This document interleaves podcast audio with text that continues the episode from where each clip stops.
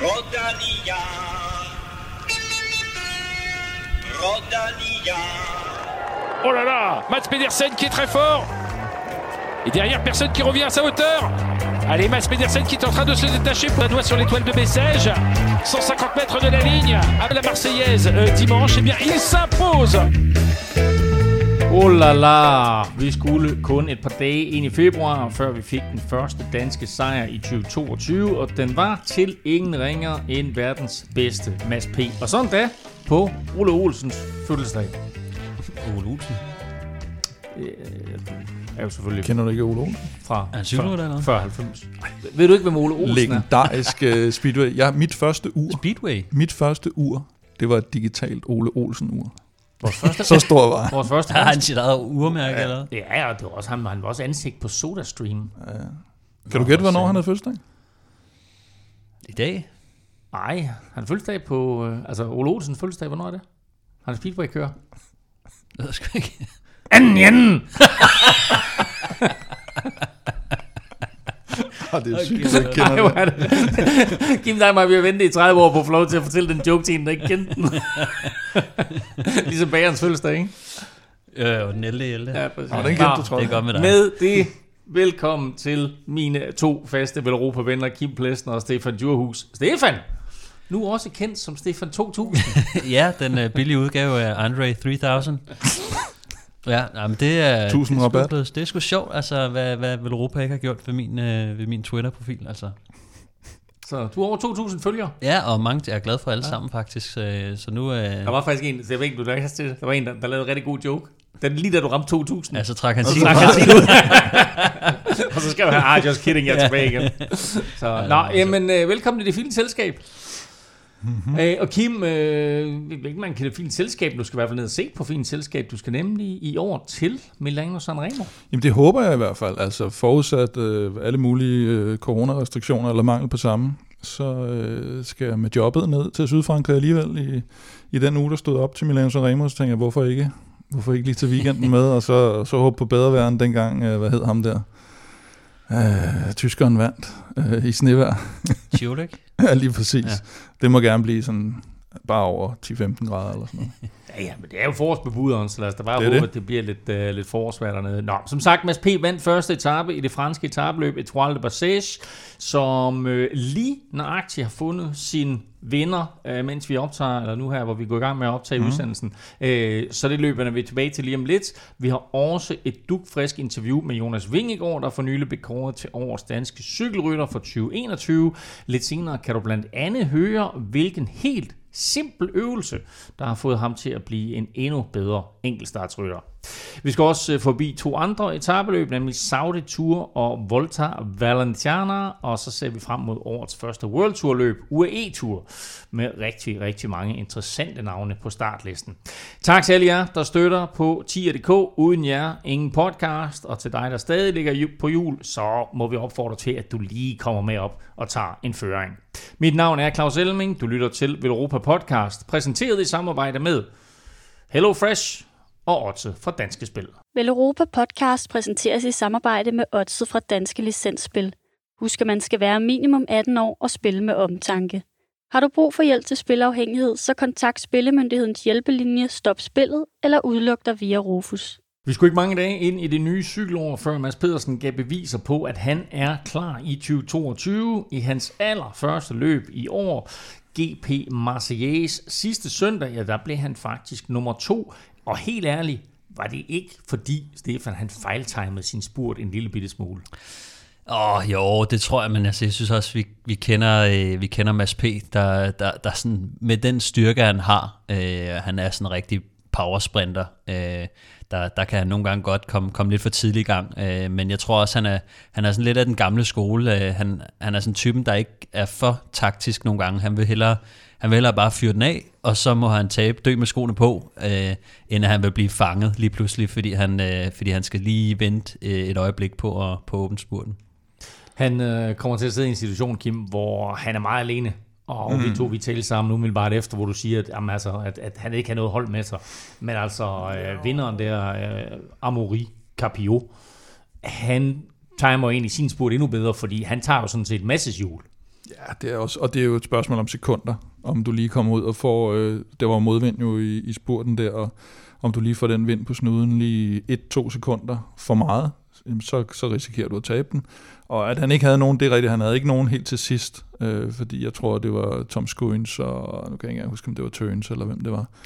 Målemar måske ja. også virkelig, men de lå og lavede noget arbejde inden, og Mads var også selv, det var, var det ikke der, hvor han også selv lige pludselig gik frem, hvor, hvor udbryderen blev hentet, og eller i forbindelse han med en gruppe havde, han havde et overskud, Mads, det kunne man se, fordi ja. var, var der en 10 km igen eller sådan der ligger der sådan en lille mellemgruppe. Han vil ikke misse noget i hvert der fald. er det altså Mads, der lukker det hul der. Ja. Ja. Han vil ikke risikere, at de så lige pludselig ikke lukker de sidste øh, 20 meter, vel? og så, så går han selv ud.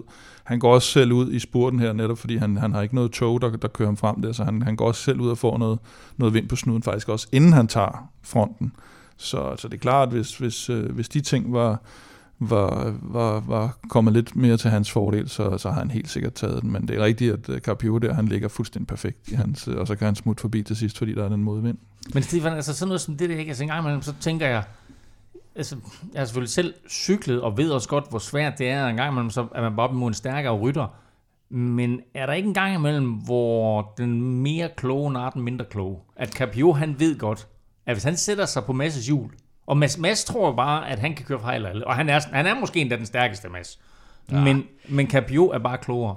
Jo, jeg tror også, det kommer ned til noget held, for at være helt ærlig, fordi at øh, vi ser også øh, Edvard Borsen Hagen, der, der kører en endnu længere spurt ja. end, øh, end Mads P.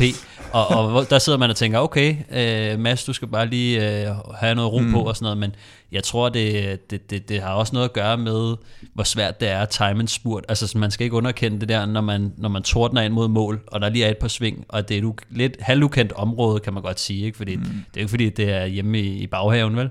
Mm. Øh, og så skal man lige vurdere, og så kan man se, du ved, øh, det, det, det er svært, og så er der modvind, og det hele er lidt hektisk. Øh, hvornår fyrer man så spurten af? Det, er- det, det er utrolig svært at at holde nerverne øh, helt under ro, øh, eller i ro, ikke? Og, og ens udsyn og så videre. Så altså, jeg tror mere, det har været sådan en af masser, han tænker, nu, nu, nu er timingen der, ikke? Eller momentet, der hvor han tænker sådan, her er der, nu er, går øh, Borsen Hagen død måske. Det kan være, at han lige kan mærke, at der, der, øh, der taber han lige en kilometer i timen, så det er nu, ellers så kommer der nogen i nakken af mig.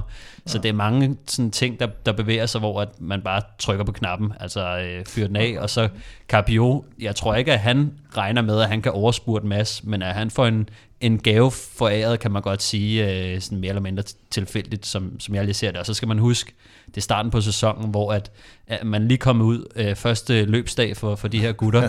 Ja. Øh, det er meget svært at, sådan at vurdere sin egen styrke op mod de andre og sådan, ikke? Øh, det, Jo, det skal man det- også lige vende sig til. Og det der netop med, når det er modvind, så bliver et sekund meget vigtigere. Altså Ja, ja, et sekund for tidligt i modvind Ja. er jo meget, meget mere kostbart, end hvis du har øh, øh, hvad hedder det, 10 meter i sekundet i medvind. Ikke? Og det mærker man, det er svært at vurdere, før man sidder i fronten og kan mærke. så ja. Det, det, det, der også var vigtigt i det løb her, med, med hensyn til, til Mads P's form, det var jo at se, at han er med den der 30-35 mands gruppe hjem til sidst. Der er altså et par stigninger undervejs, og dem kommer han med henover og sidder i den der gruppe der og skal afgøre det. Det blev ikke til en sejr, men det her, det var en forsmag på øh, Mads P's form, og øh, den uge, han lige har været igennem her, fordi tre dage senere, der fik han nemlig sin og Danmarks første sejr i 2022. Det taler vi mere om lige om lidt, men først. Der skal vi quizze, og øh, ligesom Mads P. øh, hurtigt ud af starthullerne, så fik Kim jo også en fremragende start på sæsonen. Kim P. Kim P. ja, det er rigtigt. Og se om jeg går ud i modvind i dag. øh, Kasper foran P. øh, Mads P.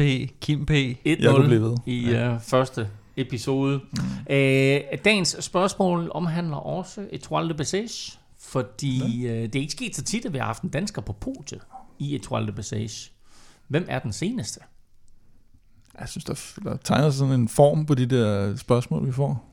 Sådan Hvad- aktuel løb. Hvad, hvad for? Ja, Den bedste danske placering. jamen, altså, Vil det sige, du havde at gættet? vi starter, vi øh, starter sæsonen, har jeg er lige ikke så været meget at inde vælge og imellem, og prøv at det er, det, det, er, det, er, det er en meget sød lille quiz, som, Ja. ja. som I burde Jeg vide. Det er, ikke, ikke, det, er øh, ikke, det er ikke sindssygt lang tid siden, så det er sådan inden for, inden for sådan, ja, 50-60 år. Det er efter, Ej, 19, ja, det er, det, det er efter 1990, ved vi. det er efter 1990, ja. ikke? det lover jeg. Nej, jeg har og også, også en del det. efter 1990. Ganske simpelt spørgsmål. Hvem er den seneste dansker på podiet? I, altså samlet podie i okay. Etoile de Bessage. Er spørgsmålet forstået? Ja. Dejligt. Dejligt for. Så har jeg kun én ting til jer to, og dig, der sidder og lytter med derhjemme. Lad nu være med at google.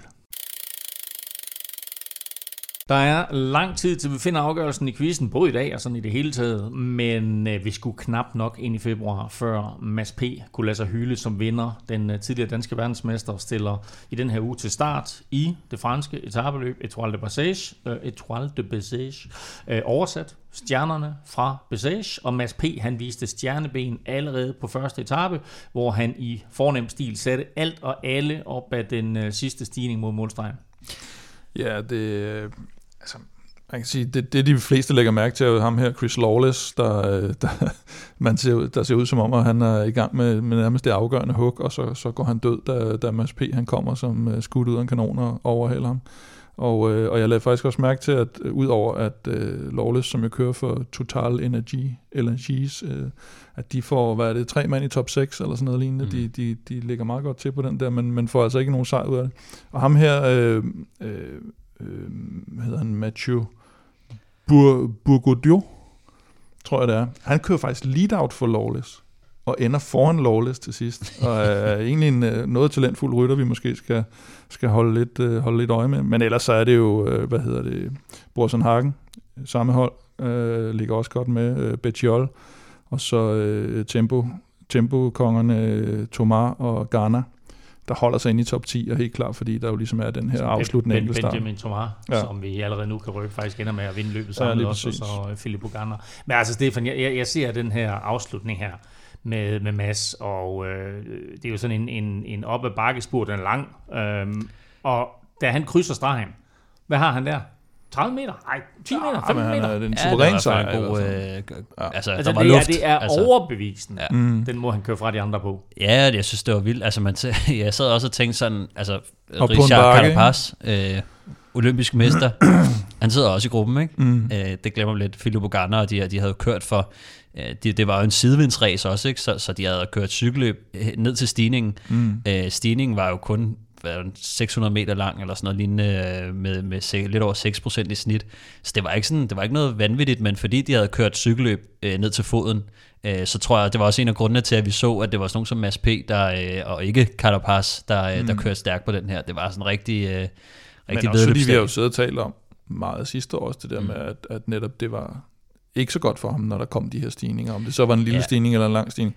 Det var ligesom hans Achilles Ja. ja. helt sidste år. Ja, men jeg ikke? synes også, fordi vi har, meget, vi har også meget, snakket meget om det der med øh, Mads P. i Flandern rundt, at det mm. Blev, at han ikke havde været så god på stigningerne. Øh, allerede i år synes jeg godt, man kan se, sådan, han ser lidt skarpere ud. Lidt mere altså, punch han, i den, ikke? Jo, han ser, øh, det var ligesom om, han, han, han måske lige, øh, måske lige tabte sig lidt, øh, i hvert fald står øh, ret skarpt. Synes jeg godt, man kan se, at han er, han er pænt trimmet, øh, og så den måde, han kører på selvfølgelig. Øhm, det, det, var, det var rigtig flot, men man skal også tage det i, i, i, i hvad hedder det, det perspektiv, at det havde været et hårdt cykelløb. De havde mm. kørt op til stigningen, ikke? Øh, men det viser også bare, at han er i skide god form, og han i hvert fald ikke øh, er, er, altså, han er stadig stærk og har et punch øh, på, på sådan nogle stigninger.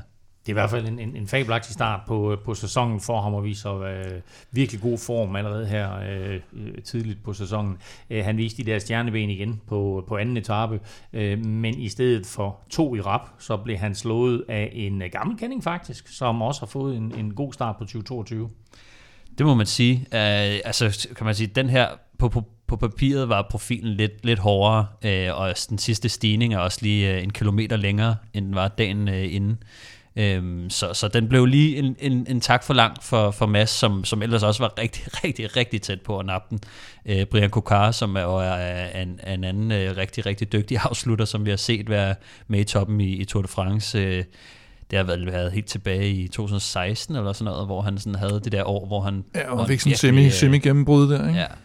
Så, øh, så, har han, så har han været lidt væk fra scenen, og synes alligevel, at, at vi fik lidt øje for ham øh, igen øh, sidste år. Øh, har han fået, fået genstartet lidt og kører en, en rigtig flot spurt her. Øh, man kan sige, det var, det var Mads P. mod, øh, mod Kokar til, til det aller, aller sidste, ikke? Øh, hvor at, øh, jeg tror, Kokar, han er jo trods alt lige 10 kilo lettere end, øh, end Mads, og jeg tror, det var det, der, der kom ham til gode, ikke? Med Han, begge to. han, han er skiftet til øh, Kofidis, ja. og jeg ved ikke, om, om det er sådan noget, vi skal vende os til at se ham køre første års streg, men det er hans første sejr i lang, lang tid. Ja, det var mere end, var det mere end 500 dage eller sådan noget. Han, Ja, øh, Så næsten halvandet år. Ja. Det er meget for en sprinter jo, kan man sige. Ja, det må jeg sige. Som er jo også kører, altså han kører ikke kun øh, Grand Tours og World Tour løb, han kører også nogle, nogle små løb en gang imellem, og, Ja, og at han ikke har vundet nogen øh, overhovedet i så lang tid, det, det er næsten en præstation. Her øh, får han endelig sin sejr, desværre så er det altså på bekostning øh, af MSP.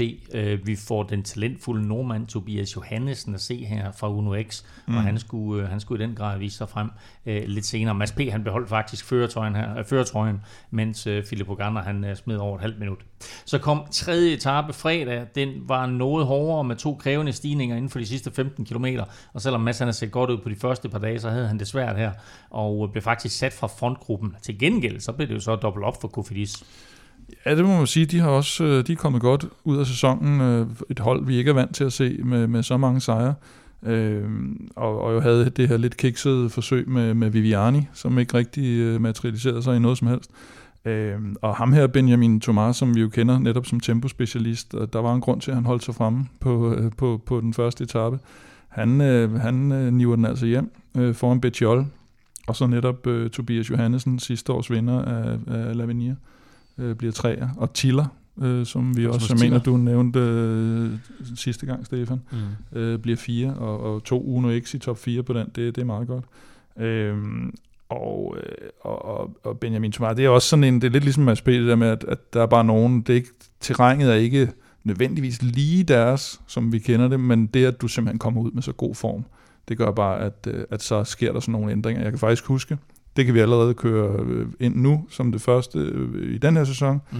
Dengang jeg var på Team CSC, Sådan, endelig. når de kørte, når de kørte de her test nede på Montesera, nede ved Luca, så tænkte man jo også, at jamen, det er jo bare sur og, og, og, hvad ved jeg, Sastre og sådan noget, der altid vinder de der øh, bjergtest der selvfølgelig. Men der kunne du også se, hvis der var nogle af de lidt tungere, som bare var i super god form for sæsonstarten, så kunne de godt ligge og lure nogle af de der bjergkonger, som først skulle øh, toppe lidt senere i sæsonen. Og så tænkte man, hvordan fanden kan ham der køre, altså, hvordan kan han køre hurtigere op end, øh, end Barso, eller hvem det nu måtte være på, på den stigning. Og sådan er det også her, med, med man har nok ikke lige set ham, øh, Thomas, der ligge på sådan en, en, en bjergstigning og køre, køre fra nogle øh, af, de, af de lidt øh, tyndere. Til gengæld, så kommer Mads ind som blot nummer 58, ja. 108 efter Thomas, og så, eller efter Benjamin Thomas. Øhm, altså, og det, er- det er selvfølgelig ikke en etape, der nødvendigvis ligger til ham, men kan det også sige noget, Stefan, omkring, at, at han, han vælger egentlig sine etaper øh, med omhu, og han siger, at det her det er ikke noget, jeg skal blande mig i. Ja, jeg, jeg tror faktisk ikke rigtigt. Nej, jeg tror, han prøver at, at, at køre løbet. Øh, altså, jeg tror, han er kommet for at køre vedløb hver dag og ser, hvad, hvad, mm. hvad det egentlig vil række til. Øh, den her, den er bare lige en, en, en tak for hårdt til ham. Øh, det, det, det, det tror jeg bare, at at det har været sådan. ikke Og, og stadig, det, det, jeg synes virkelig, det har været et sjovt løb, altså hvor der, der vinden har blæst, og der har været bakker, og der er blevet kørt mm. vedløb øh, alle dage, så, øh, så altså, øh, at han måske også bliver, bliver fanget lidt øh, på, øh, på det forkerte ben, øh, det, det er der ikke noget at sige til øh, på, på det her stadie i, mm. i cykelløbet, så på en, på en etap, der ikke... Øh, der ligger til ham overhovedet, så, øh, så, så må det også, altså, det synes jeg, at de andre etapper, de har heller ikke rigtig ligget til Mads, men alligevel har han vist, at han kan, han kan sgu være med i det, der skal rigtig meget til, før, at, øh, før man skal knække ham lige nu, og, og den her blev bare lige en tak for meget. Lørdag blev der kørt kongeetappe, og det kan godt være, at vi har store forhåbninger til Mads P. og alle de andre danske rytter i år, men der er også opstået cykelfeber i Norge, og måske så er de ved at have styr på næste generation af topryttere. Ja, men altså ham her, øh, hvad hedder det, Tobias øh, Johannesen, er, er, jo, er jo helt vild, altså som, som Kim også lige nævnte, mm. vandt øh, Ungdomstour de France, Tour de l'Avenir øh, sidste år, og bare kommet øh, vanvittigt godt fra start øh, med, med to tredjepladser også på, øh, på etapper inden da, så, så vinder han altså fjerde etape her, som også øh, slutter op af på en, en, en led ejner på en, den er 4,5 km øh, på omkring 10% i snit, så mm. øh, det var en rigtig, rigtig hård stigning, og, og, og de, kører, de kører også rigtig stærkt ind på den her stigning, som kan man sige et forholdsvis samlet felt, øh, og der, øh, der er lige pludselig, der er det Jay Vine, som øh, ham her, øh, den, den lidt sjove øh, Swift-rytter øh, fra, fra sidste år, som vi så i Vueltaen, som jeg tror, han styrtede tidligt i løbet, ikke? Øh, var lidt forslået, og så var han tæt på at vinde en etape, og, og mm. var sådan en, en, en god historie under Vueltaen sidste år, øh, som også er en, en rigtig dygtig og stærk cykelrytter, som, som angriber der, og, og så er der altså bare Tobias øh, Johannesen her, som,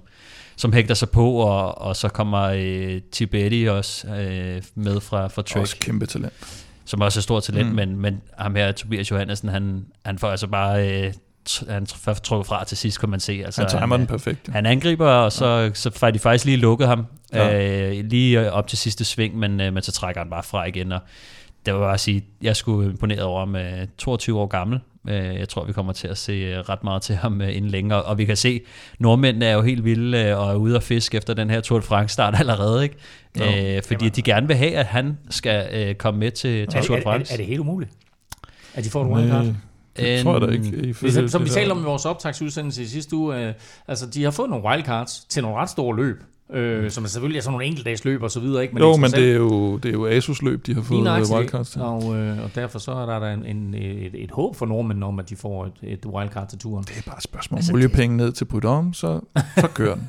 altså det er meget, jeg synes det, det er fint, at vi begynder at snakke om det i hvert fald. Øh, jeg tror stadig, at konkurrencen er, er, er ret hård, og øh, der er nogle franske hold. Altså jeg tror, at de franske hold skal være vakse ved havelån lige nu, fordi at øh, hvis de ikke øh, går ud og præsterer og laver noget larm, så... Øh, Ja, og det er de også. Fordi de, de, de laver også gode en, øh, resultater, men det er så ja. mest i Frankrig selvfølgelig. Men, og har ja. også og de små franske hold også så har du, de der øh, profiler ind jo. Jo, og så har du Alpecin Phoenix med Van der Pol, som de nok gerne vil have. Det er klart, ikke? Og, og Sagan til total uh, energi. Ja. Så, uh, så altså, der er nogle ting, som alligevel, uh, det, det bliver svært stadig for Uno X. Uh, men jeg kan godt forstå, at de allerede nu er ude og, og snakke om det og, og prøve at vise, altså mens de laver resultaterne.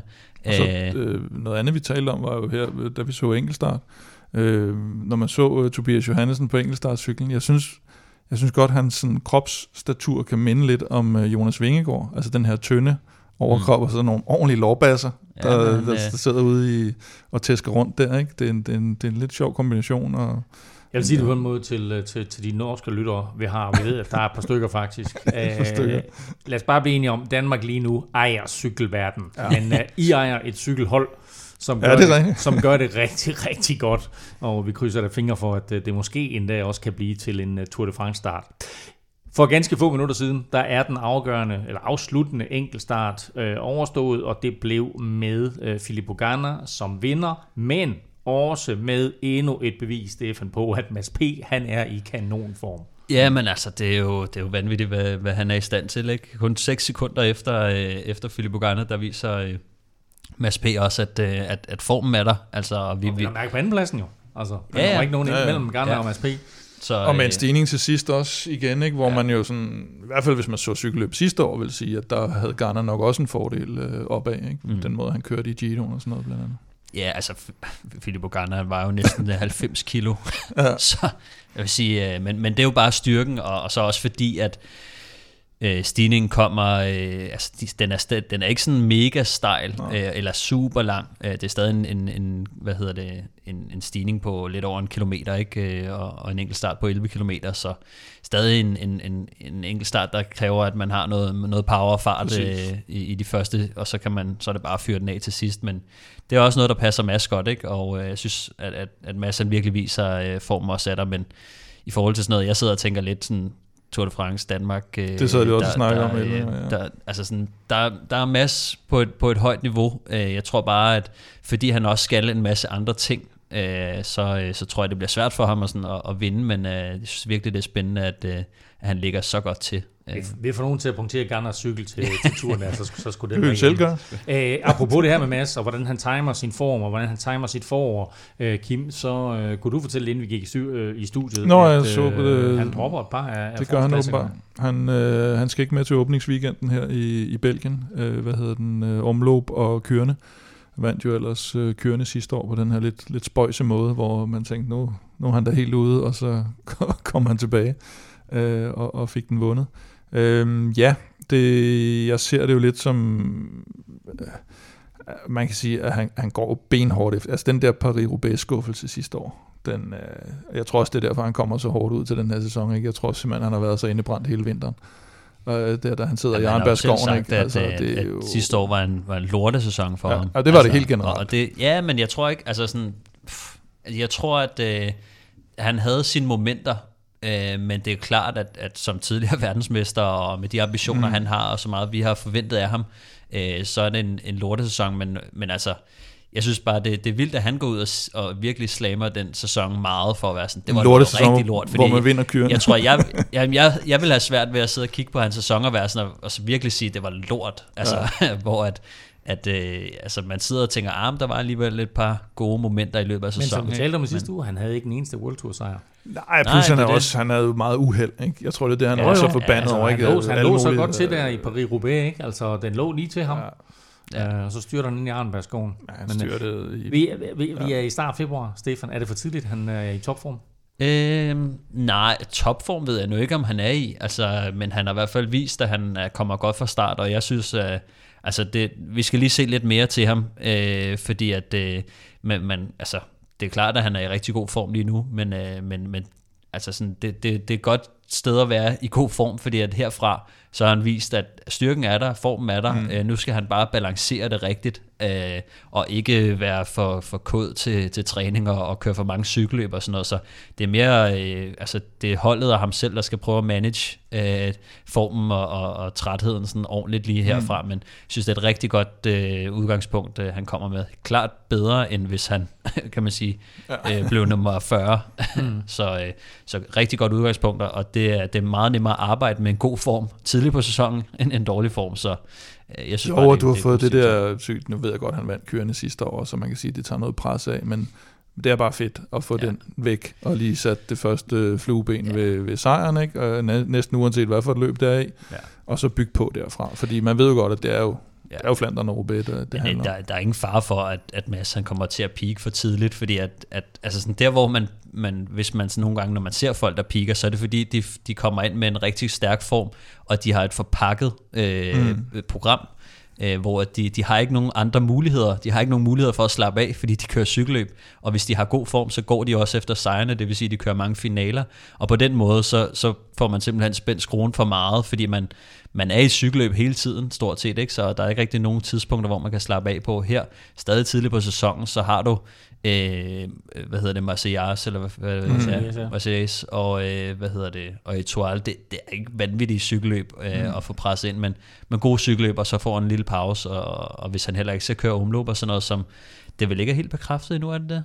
Jeg så det bare i dag på et fransk medie, der skrev det, ja. at øh, han ikke vil, hvad hedder det, men, men det bliver nemmere, at du ser. Lad os antage, det er rigtigt, så er det vel også et fint signal fra, fra Trek øh, at sende og sige, prøv at høre, vi, vi tror på, at du bliver klar til de der store forårsklassikere, mm. så du springer lige omløb og kørende over. Ja, jeg synes, det er modigt, altså fordi at øh, mange gange, så vil man jo gerne have, at sin stjerne deltager i nogle flere cykelløb, fordi at så er der, kan man sige, større chance for, at der på et tidspunkt falder noget af, mm. ikke? Og hvis han er i god form, så, øh, fordi hvis han så, øh, hvis han så kører øh, Flandern, øh, Roubaix styrter, et eller andet, så har du altså øh, så har du ingenting øh, med så dig. Ligesom, og her, her er det sikkert, jeg ved ikke, hvad, hvad årsagen skulle være til det, men nogle gange har det jo også været det her med at ikke vil risikere noget i nogle mindre løb, for netop at være lidt mere sikker på at være klar til de ja. Altså, det var derfor, der var mange, der hoppede fra øh, tre dage ved panden, dengang det var sige, det, et Ja, det er noget, men det er også lidt noget, det har også været et ja, ja. cykel, hvor det var kendt for, at, at, at, ja. at, at folk de styrter og slår ja. sig rigtig meget. Ikke? Der er nogle, noget, et lorteområde at køre i, øh, men ja, det, det, det ligner ikke masse at, at lave den der, hvor man springer over og sparer sig. Øh. Nej, altså, som regel kører de fleste af brostensfolkene jo de fleste brostensløb. Så kan det være, at man lige hopper over et op øh, ja. før eller efter Roubaix og sådan noget netop. Ikke? Men, øh, men ellers plejer man jo gerne vil køre dem alle sammen for at blive spolet ja, ordentligt ind. Jeg glæder mig til at se lidt mere om øh, på den historie, altså i forhold til, hvordan hans øh, træningsprogram bliver skruet vi, sammen. Vi, vi får fat i Mads, så tager vi ham med ja. næste gang. Ikke? Han skal alligevel ikke lave andet, så kan han lige så godt snakke med os. Etoile de Bezes, bliver vundet af Benjamin Thomas fra Cofidis, og det gør han foran Alberto øh, Bettiol, der kører for øh, EF Education, der nu har fået det der Easy Post koblet på, så det hedder EF Education. Team Easy. EF Education Easy Post. Team, Team Easy on Post. øh, 16 sekunder efter, og så bliver Tobias Johansen altså nummer 3 samlet. Super mm. flot resultat af ham og af Uno X bare 32 sekunder efter Benjamin Thomas. Mads P., altså for bare lige at træde i det. Første uge af cykelsæsonen, to i Marseilles, to gange to i Etoile og også en etappesejr, så virkelig, virkelig, og den ene af de der anden pladser var altså på en enkelt start, så ja. fantastisk imponerende start af Mads Pedersen. Om lidt, der kan du høre vores interview med en anden dansker, nemlig Jonas Vingegaard, men først, der skal vi lige et smut i køkkenet. Aftensmad. Stressende indkøb i ulvetimen. Ingen tid til et hjemmelavet måltid. Med Hello Fresh er oplevelsen anderledes. Du får enkle opskrifter og lækre retter, som hele middagsbordet elsker. Skræddersy din måltidskasse på hellofresh.dk. For friskende enkelt.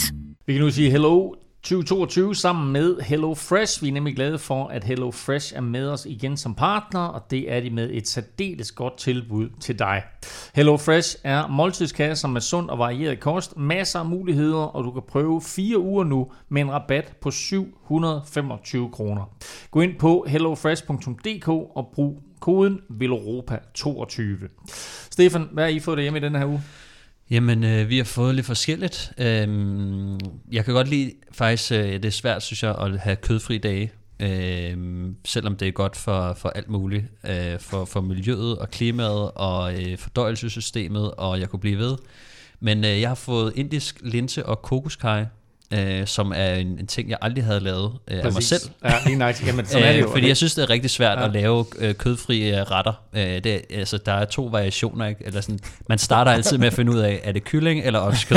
ja, ja. og så går man ligesom ud for det. Eller sådan har jeg i hvert fald gjort øh, meget. Øh, men det synes jeg er rigtig godt, og der er masser af protein og fiber i, øh, som er skide godt, og ikke så mange... Øh, man sige, der er selvfølgelig ris, så der er kulhydrater, men der er ikke så mange øh, sukkerarter i, så, øh, så det, øh, det er faktisk en, en god ret og et godt mix af, af noget, øh, nogle krydderier.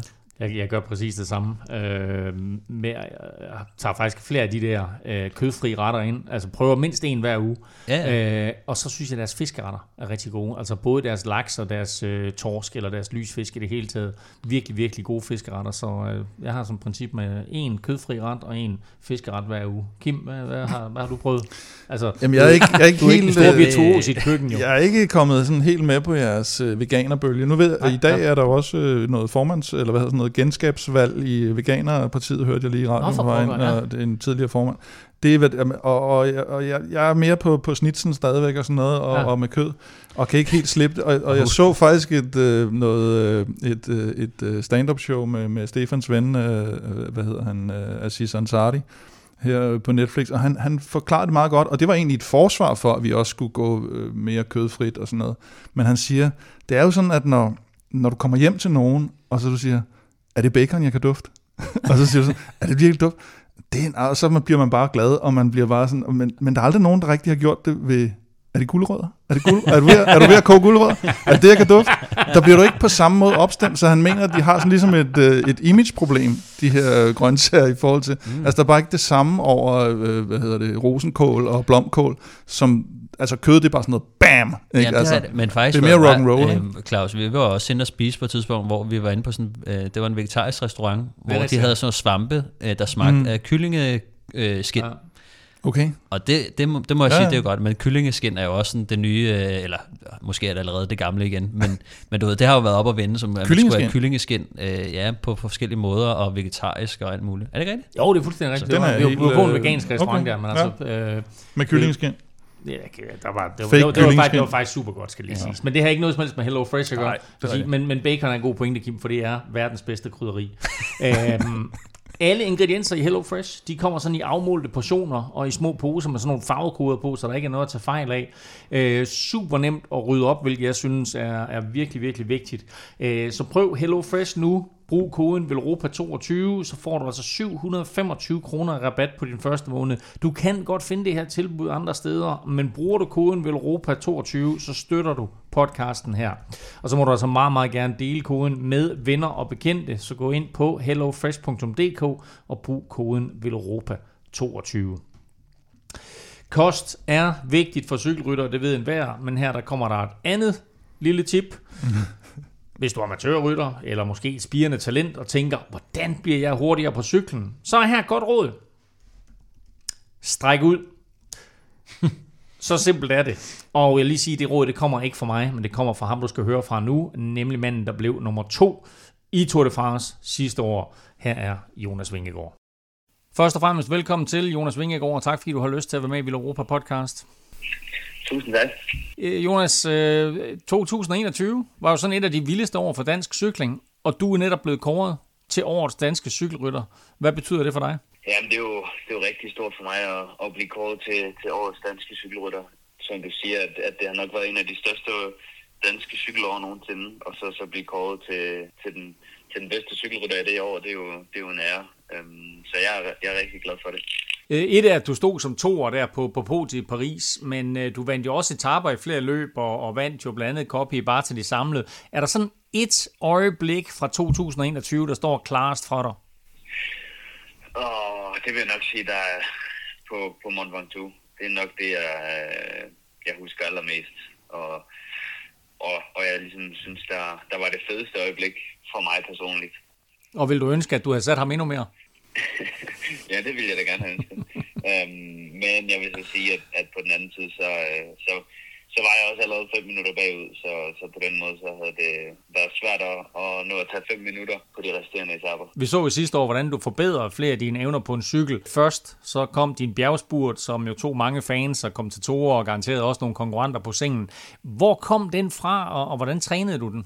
Jamen, jeg har egentlig faktisk altid haft en god spurt, så det er egentlig bare noget, jeg har holdt lidt ved lige. Så, så ja, det, det er noget, der bare er kommet sådan inden for de sidste fem år. Eller jeg vil ikke sige, at jeg altid har haft det. Det er nok kommet inden for de sidste fem år. Øh, så jeg vil egentlig sige, at jeg, jeg har haft det, mens jeg har været, været professionel. At jeg ligesom har været, været rimelig hurtig i Men er det noget, som du og holdet sådan har kigget på og så sagt, okay, vi skal simpelthen prøve at forfine det her?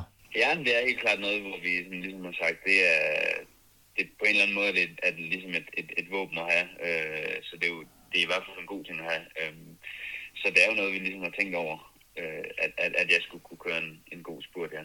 Og så er det klart, at skal man være Grand Tour-rytter, så kræver det også en god enkeltstart, og der så vi jo allerede i foråret flere eksempler på, at øh, du også har lagt det aspekt på. Øh, hvor, hvor kom det lige pludselig fra?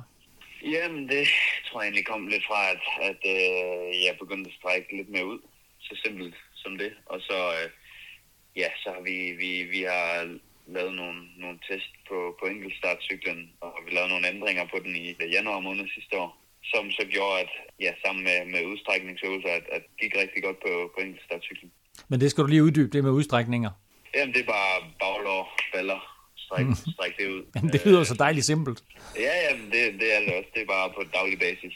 Men hvad er det sådan lidt, er det sådan lidt pilates eller hvad, hvad er det, der ligger i sådan en udstrækning? Øh, nej, jeg vil egentlig bare sige, det er, det er bare udstrækning af baglår og baller. Altså, det, det, det er mere bare for at blive smidig til at sidde i, i den position, som man skal sidde på på, øh, enkeltstartcyklen. Det er jo ikke en komfortabel position. Og så talte du lidt om din cykel også, altså justeret i nogle ting der, eller hvad gjorde I? Ja, vi, vi, vi ændrede en lille smule på, på, hvordan jeg sad på cyklen. Hvor, hvor højt jeg sad, og, og også med, hvor, hvordan min, min, hvor langt fremme min, mine arme de var. Og hvad med selve cyklen? Er det sådan et eller andet specialmonster?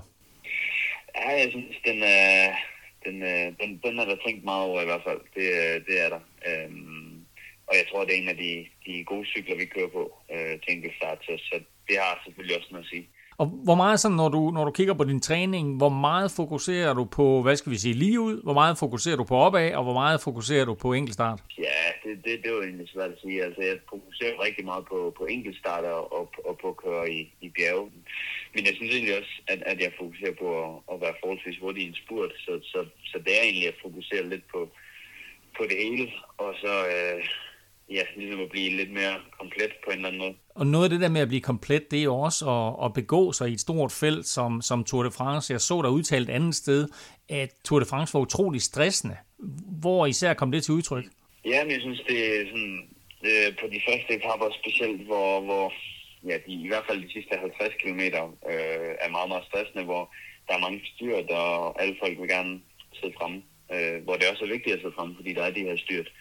Og er det noget, som du kommer til at fokusere på, måske i nogle andre etabeløb, lige at sige, okay, hvordan er det, hvornår er det, den her stressfaktor kommer ind, og hvordan håndterer jeg det? Det er ikke rigtig noget, jeg lige har tænkt over, men det er da helt klart noget, at, at hvis man vil køre et, et klassement i et løb, så, så bliver man også nødt til at, at, at tænke over det der. Ja, på den måde skal man jo ligesom tænke over det, men, men der er ikke noget andet løb, der er lige så slemt, hvis man kan sige det, som, som Tour de France. I hvert fald ikke af de løb, jeg kører. Og du stod jo på podiet sidste år øh, i Tour de France i Paris, øh, og så har vi jo faktisk ikke set så meget til dig siden.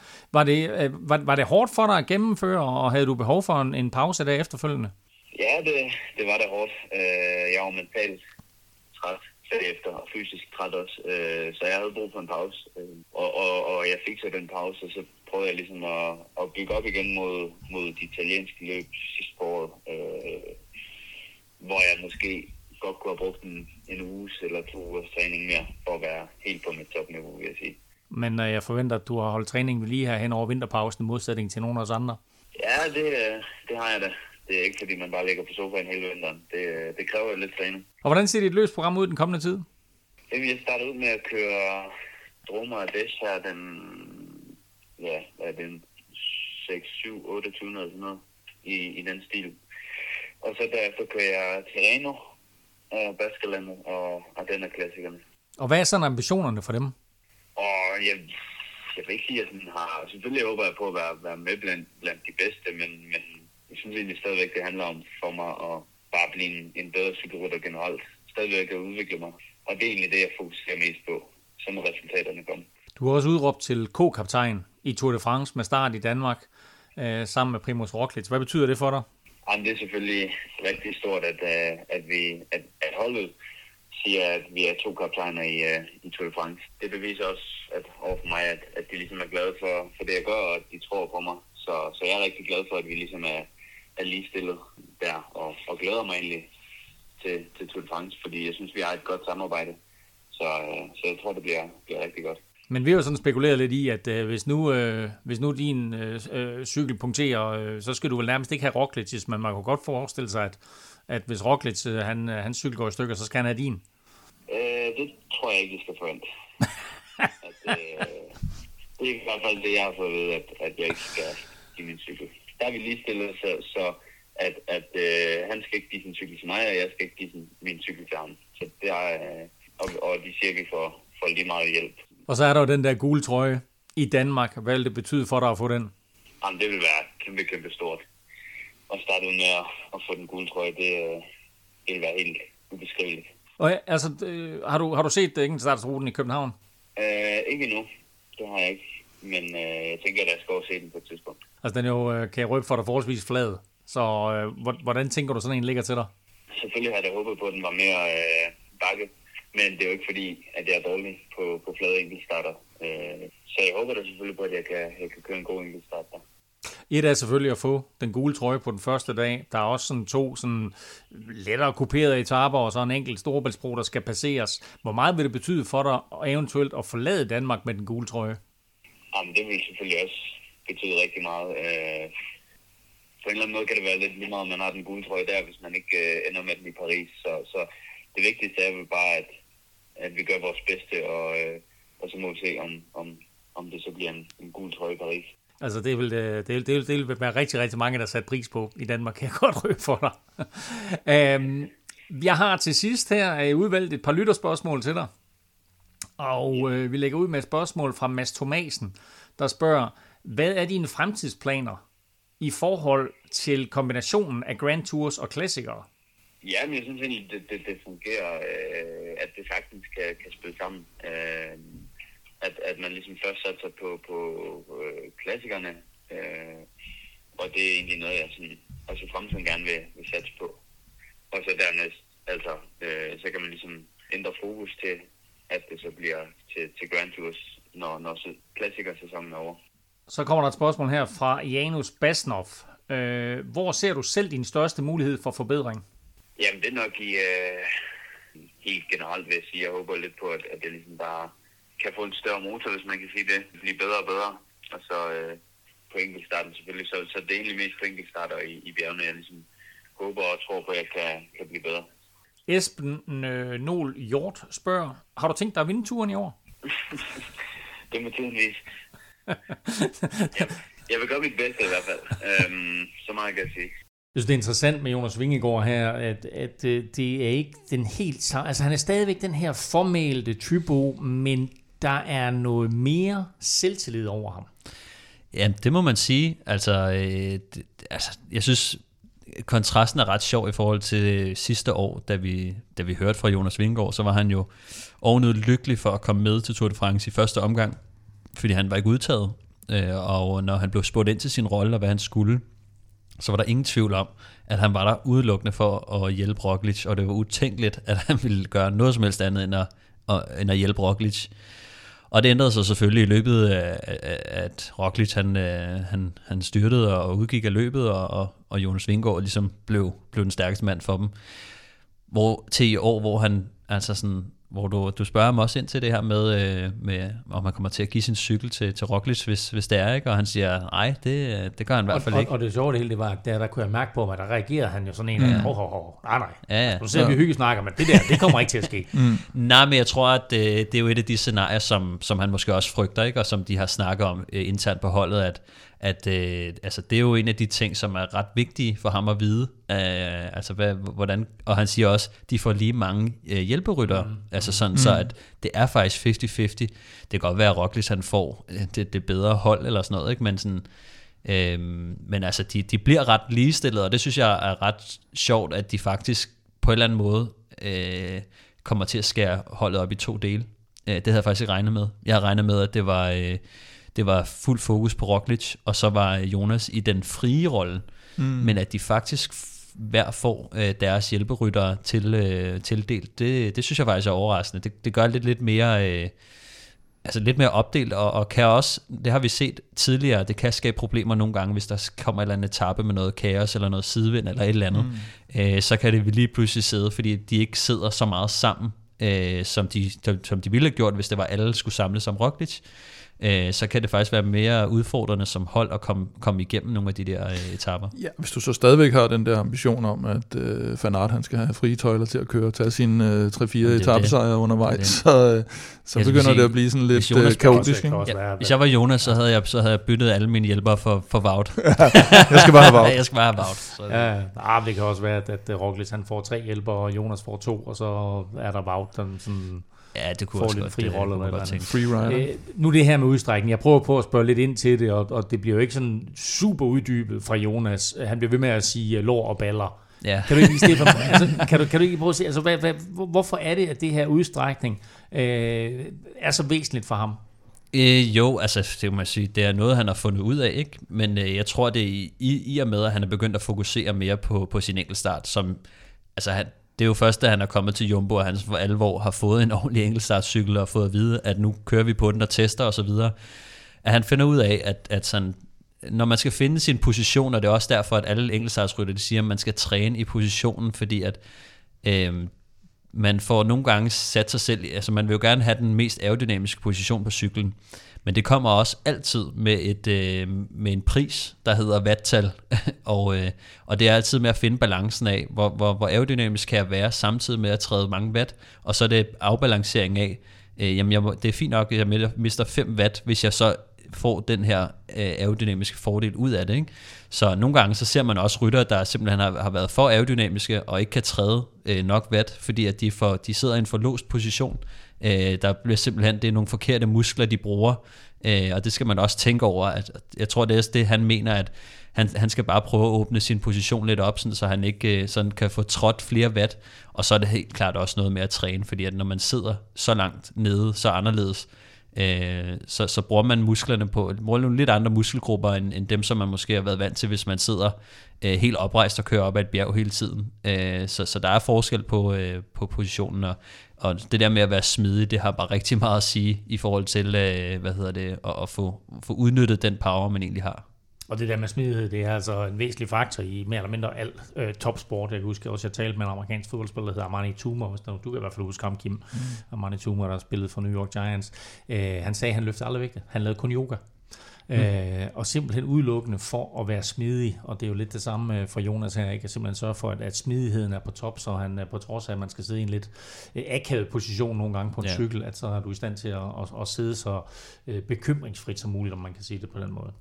Det her det var altså øh, vores interview med øh, Jonas Vingegaard. Hvis han vinder Tour de France, øh, som han jo ikke afviser på nogen måde her, så får han jo sådan en, en fin gul trøje og sikkert også et par løver. Men hvis du vinder i Europa-konkurrencen, så vinder du faktisk en kop.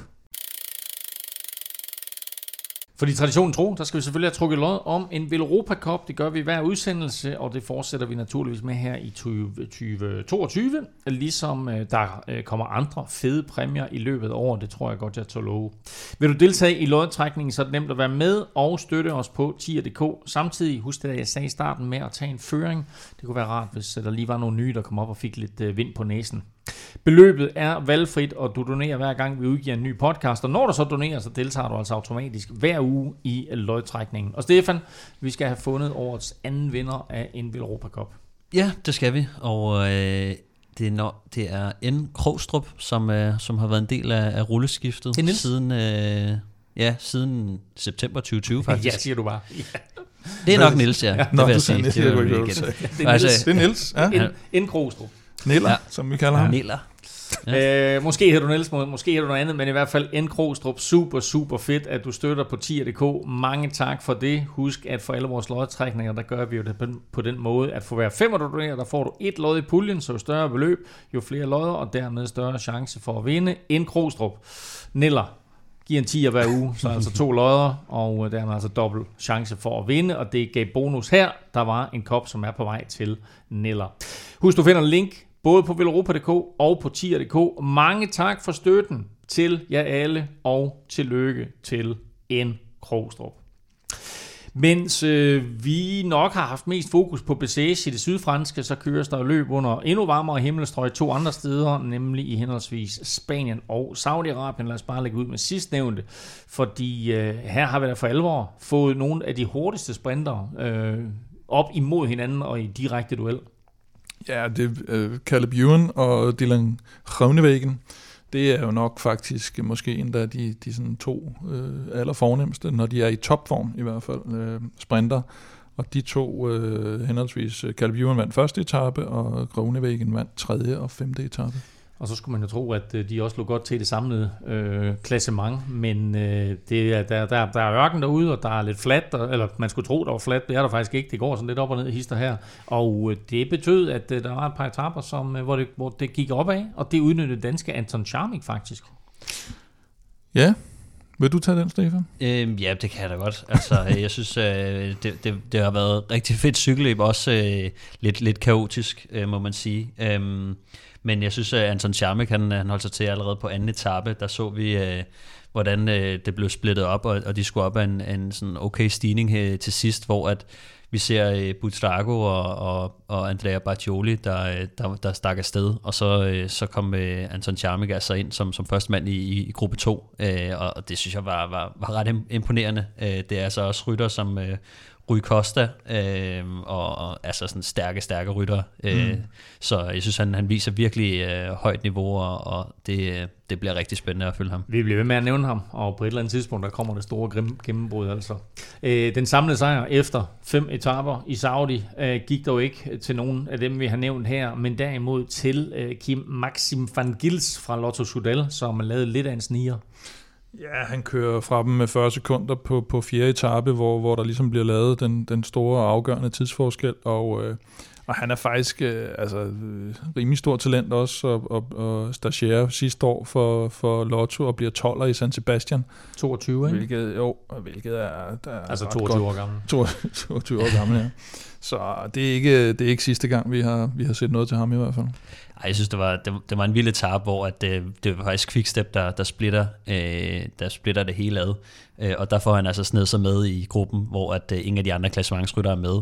Og så skal han altså sidde på, på den her stigning, øh, som er, er sådan rimelig grum. Øh, og jeg tror, hvad var det, de kaldte det, Saudi-Arabiens uh, Angli Rue, eller sådan et eller andet. ikke så langt, men, men de kommer op ad den, og så er der jo de her, hvad er det, 10-15 km flade, uh, sådan lidt nedadgående uh, efterfølgende. Men, uh, men han, han, ligger jo, han kommer med i den her sidevindsgruppe, uh, og så skal, skal han jo egentlig sige, bare køre fra rytter som Tim de Klerk og, og Dan mm. van Poppel, og hvad det ellers sidder. Og, og dem får han jo så øh, krøllet rimelig godt på den stigning, mm. og, får, får så et godt hul og holder, holder hjem og tager øh, både tabesejr og samlet øh, sejr efterfølgende. Så ja. det, var, det, var, det var egentlig ret flot, men det, men det skyldtes egentlig, at han var god at, at komme med i, i sidevinden, da, fordi Quickstep, de er jo ikke sådan, de havde bare Jolie med, som også var en lille smule forslået, efter han havde, han havde styrt på første etape, øh, men, men øh, altså, de skulle, øh, de skulle prøve at, at ryste lidt op i, i løbet, fordi Bajoli ikke var den stærkeste opad. Og Van Gilster, han øh, forsvarede sin føring på femte etape, og dermed så tog han også den samlede sejr. Øh, sidste etape der, den gik i øvrigt øh, til Al-Ula Old Town. Ja, Så øh, det her... til og fra faktisk. Nå, til og fra. Ja, Ja, ja, godt om det her Kørte til bare rundt og rundt. Ind Al i, nej, Old Town. Nå, vi skal fra Saudi-Arabien og så videre til Valencia og øh, femdagsløbet Valencia. Va, va, det udsættes faktisk Valencia, tror jeg faktisk. Valencia rundt. Eller Volta a Comunidad Valenciana, som øh, løbet retteligt hedder. Øh, femte etape er faktisk ikke slut, den køres lige nu, og vi har resultatet til sidst i udsendelsen, men først lige et kig tilbage på øh, de fire indledende etaper, hvor der jo især, Kim, har været fokus på én rytter. Ej, jeg vil sige, på første etape var der i hvert fald fokus på en rytter, og det Jamen, var... Grunden til at sige det på den måde, det er fordi, da man så den første etape, så tænkte man, det Ja. her det bliver Remkos løb. Ja, lige præcis. Nu laver han den der igen med, at han bare slår totalt knockout på de andre, ikke? Og, og det gjorde han jo også på første etape, kan man sige, øh, typisk øh, med bare at komme derud af, og, og, og i øvrigt så de her gutter, der sidder og regner de her watt per kilo tal ud og sådan noget, det var sådan noget med, at han havde op omkring 8, 8 watt per kilo og sådan noget på den sidste stigning. Hvad, hvad, hvad er normalt? Ej, jeg vil sige, hvis du er over 6, er det meget godt. Ja, det, det, det er ret pænt. Altså, det kommer an på, hvor lang stigning er, selvfølgelig, Ja, ja, og hvor lang det tid det. man, man, man, man kan holde det, ikke? Men, øh, men altså, de der, øh, jeg vil sige, et sted mellem, altså 6 er, er ret pænt, ikke? Men vi har nogle gange set øh, sådan mellem 6 og 7, ikke? Og, og, og når man kommer op omkring Remco 7. holdt 8. Hvad? Og Remco holdt 8. Ja, jo, men no- nok ikke øh, i hele dagen i hvert fald, ikke? Nej, men, nej, øh, på stigningen, ikke? Men, men næsten uanset, hvor, hvor, hvor tavlig en stigning du kører, så 8 Ja. watt per kilo stadigvæk øh, nogen. Men det er klart, at det er jo ikke, det er jo ikke Mormon 2 eller sådan noget, han holder. Altså jeg vil 8 watt per sige, kilo sidst jeg testede, der var jeg, tror jeg, 8 kilo per watt. Ja. det tror jeg også. Nej, men det var, hvad, hvad hedder det, øh, og så havde vi jo, hvad hedder den, øh, Alexander øh, Vlasov på øh, andenpladsen, og Carlos Rodriguez fra Ineos, som måske er sådan en rytter, der går lidt under radaren, men øh, faktisk er ret godt, fordi han jo altid står i skyggen af alle deres utrolig mange kaptajner, øh, for at få lov at køre sin egen chance her, og, og bliver træer på første etap. Men der troede man jo, øh, ja, tænkte man, den, øh, den kører han hjem hele vejen, Remco. Men øh, det gjorde han ikke. Men det gjorde han ikke, Nej, han fik, øh, han fik altså nogle, øh, nogle kløer af Vlasov på, øh, på tredje etape, som, hvor, hvor det også sådan for alvor spidsede til. Det var en, en, en lidt længere stigning, lidt mere besværlig, og der var også øh, et langt grusstykke øh, Men det var undervejs. mere det, ja, fordi det var mere det der, var det ikke sådan noget nedkørsel, grusagtigt eller andet, og så så vi igen den der, øh, vi så måske Remkos begrænsninger, og måske en begrænsning, som er kommet, fordi han måske er blevet lidt bekymret efter de der voldsomme styrt, han har været udsat for. Så når der, når der kommer sådan noget, som ikke er normalt cykelterræn, Det var, der har været en lidt- del, øh, der har været en del skriverier også om det på Twitter. Så jeg lige så, øh, hvad hedder han, Dan Lloyd fra GCN, der skrev, at øh, jamen, publikum vil jo gerne have det her. Det var også noget mærkeligt noget. Det var sådan noget, det var ikke som, som øh, jeg tror det var Yves Lampard, der gik ind og sagde, at det her, det var, det var ikke engang Strade Bianche grus, altså det var sådan noget øh, jordvej, men så med sådan nogle store sten på. Mm. Så det var, det, han kunne ikke rigtig se, hvad det gjorde. Altså den samme rytter havde vundet, siger han, men, men der var ikke nogen grund til, at vi skal køre på det her. Jeg tror også, Trentin han var også ude og kritisere Ja. lidt. I, de kørte også noget grus i, i Saudi Tour, ikke? Og, jeg, det var fordi, på første etape, der styrter øh, Bajoli. Mm. Øh, til at starte med, der er nu også flere, der styrter faktisk. Øh, men det, det var ikke sådan en, kan man sige, det var ikke der var ikke rigtig grund til det. Det var heller ikke sådan et, et afgørende sted på cykelløb, og det var en flad etape og så videre. Så Mm. man kan sige, det var bare sådan, det skaber bare nogle styrt, og så kan man så spørge sig selv, om det er sjovt Ja. at se folk styrte, øh, eller, eller om, Men- det, en, om det var en, en del af cykelløbet, som man kan mm. sige, altså, vi ser det nogle gange, hvor jeg synes, det kan være et sjovt element i en finale nogle gange, men, men altså, det kommer altså altid også på en bekostning af, at folk de styrter og punkterer. Mm. Øh, og så, er det, så, så kan man spørge sig selv, hvad man, hvad man gerne vil se på. Men det gjorde de ikke i, øh, i øh, Valencia, der gik deroppe af. Så, eller jeg ved ikke, om der er nogen, der har styrt Det er sjældent, man styrter op af. Ja, faktisk, jeg, Jakob Fuglsang var jo lige ved at styrte øh, faktisk, Ja. øh, men, eller det ved jeg han, han kom lidt for langt ud i sving, og så, så skulle han lige klikke ud, øh, men Men der har han jo også sin uh, mountainbike-baggrund, så, så der er han jo en dygtig cykelrytter. Men jeg vil egentlig gerne holde fast i, i Fuglsang, fordi han er egentlig kommet fint fra start øh, Ja, ja. I, i det her løb her. Altså har set okay ud og har set med fremme. Ja, det har han altså. Jeg synes også specielt på den her etape, som vi lige sidder og snakker om, mm. der, der sidder han faktisk og, og lægger pres på i et langt stykke hen ad, hen ad vejen. Ikke? Øh, der, han knækker også øh, mod slutningen, øh, når, øh, når Flasov øh, han, øh, han får sat øh, han får skruet tempoet i vejret på et tidspunkt, og der kan man godt se, at der er det øh, Carlos Rodriguez og Enric Mas og mm. Øh, kan man sige den spanske Armada plus øh, Valverde selvfølgelig, øh, som, som trækker lidt fra, og der, øh, der sidder Fuglsang og, og Remco så og, og bøvler lidt med den ja. på et tidspunkt. Ikke? Men men ja, jeg synes egentlig, det var positivt tegn øh, for Jakob. Han plejer faktisk også at være ret godt kørende i starten af sæsonen. Det plejer vi at se, men, men jeg tænker bare sådan, at altså hvis han er her allerede nu, øh, så... Altså, han, han, har, han har holdt sig til, han ligger samlet, og som sagt, altså femte etape køres i øjeblikket. Mm. Øh, han har holdt sig til, og inden dagens etape, der lå han nummer 6 samlet, 1 minut og 5 sekunder efter øh, Alexander Vlasov. Mm. Øh, lige en anden rytter, jeg vil hive frem, og det gør jeg egentlig kun fordi, at vi talte lidt om uh, Caleb Ewan og Dylan mm. før. Det er Fabio Jacobsen, fordi mm. uh, han får altså også en sejr.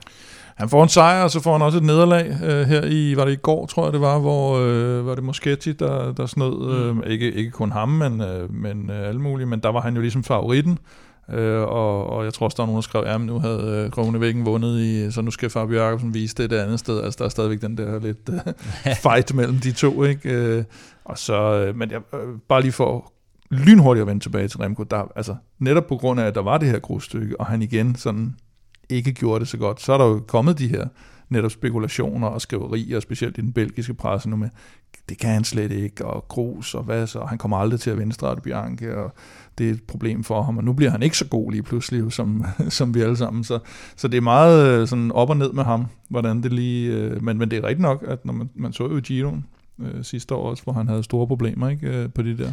Ja, det vil sige, øh, selvom han havde store problemer, så vil jeg sige, den Giro, han fyrede af sidste år, den var vanvittig. Set i lyset af øh, den forberedelse, han har haft, øh, ja. øh, så er jeg dybt, dybt imponeret over, øh, hvordan han klarede sig igennem, øh, øh, eller kan man sige, næsten klarede sig igennem. Ja, han er en med at udgå, ikke?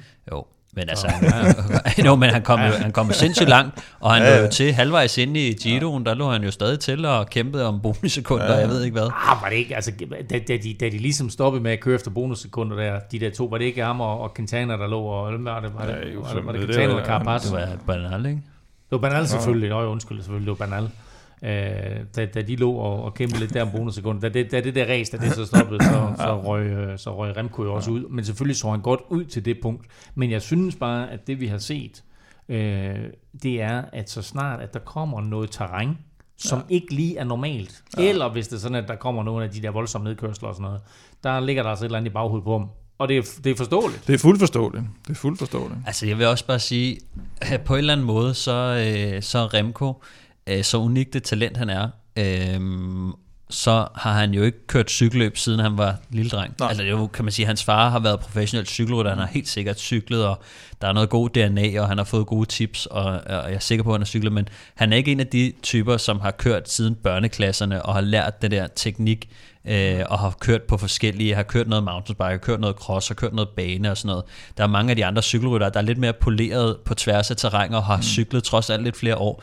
Øh, vi, det er en, han har startet med at cykle, da han var 15 år eller sådan noget, ja, og han er 22 nu. Ja, men han sad øh, på bænken på, hos, var det Anderlecht eller Standard Liège eller sådan et eller andet, da, ja. da de andre sad og kørte øh, på grusveje og, og mountainbike. Men jeg vil sige, han har stadig noget at lære, ikke? Og, og jeg synes bare, det er selvfølgelig ærgerligt for hans udvikling, at han får det der vanvittige styr ja. så tidligere i hans karriere, fordi det kommer til at sætte sig til gengæld, så tror jeg, at han nok så, han har tid til at komme over det, øh, og mm. han skal også, han, er også, han bliver også teknisk bedre cykelrytter år for år, ikke? Øh, så, så jeg tror, han skal også bare lige lære, hvordan skal han håndtere de der ting, øh, både teknisk, men også mentalt, øh, ja. fordi at det vil sige, det værste tidspunkt at, at blive kastet ud de der udfordringer på, det er lige efter, altså lige sæsonen efter, at du har haft et, et, et slemt uheld, så sidder det altså i, i baghovedet mange gange, og man skal lige ind i rytmen igen. Og, og det tror jeg, han, han så småt er ved at være. Nu, nu kan jeg godt forstå, at folk de synes, det er sjovt at snakke om, øh, at øh, måske kommer han så aldrig over det, men, men, det, men det tror jeg bare, han skal, han skal bare lige have lidt mere tid, og er stadig ung, og, og måske ikke lige så dygtig øh, tekniker, som, som mange af de andre i feltet er. Det kommer også ind på, hvad der, hvad der ligger i, aldrig kommer så over det. Altså den, den måde, vi så ham knuse al modstand på i Danmark rundt sidste år, var vanvittigt. Der var trods alt nogle gode navne ja. med, og han er ved at indhente dem med en omgang i Vejle og sådan noget. Ikke? Altså, det var fuldstændig sindssygt. Øh, og vi så jo også, at Quickstep jo troede på ham sidste år mm. i, øh, i Giroen, ikke? Altså, de gjorde ham mm. trods alt til kaptajn og sagde her, ikke? Altså, ja, så, altså, så, så, så, de er, det er jo dem, der trods alt er tættest på ham, og har sådan en indtryk af, hey, hvor er han formmæssigt? Så formmæssigt må han jo være, altså det ser vi også på første etape, vanvittigt godt kørende. Mm. Øh, der er bare nogle mentale issues, som han skal over. Hans motor er der ikke, er der ikke noget galt med i hvert fald.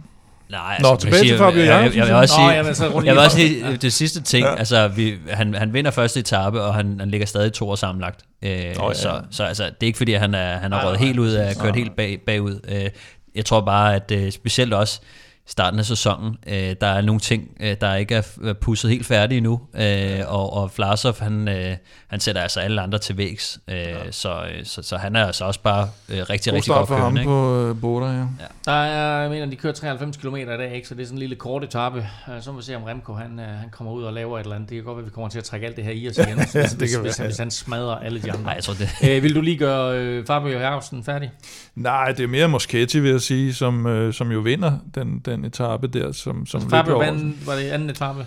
Øh, ja. ja, det mener jeg. Ja. Men uh, Moschetti har jo brudt jo igennem som, uh, som lyn og torden på et tidspunkt, og så, så havde han det her 21 uh, sidste år, hvor uh, jeg tror, han vandt, han vandt et lille løb, der hed Per Sempre Alfredo, som er sådan et helt nystartet løb, sådan et italiensk kategori 1 et løb, man aldrig har hørt om før.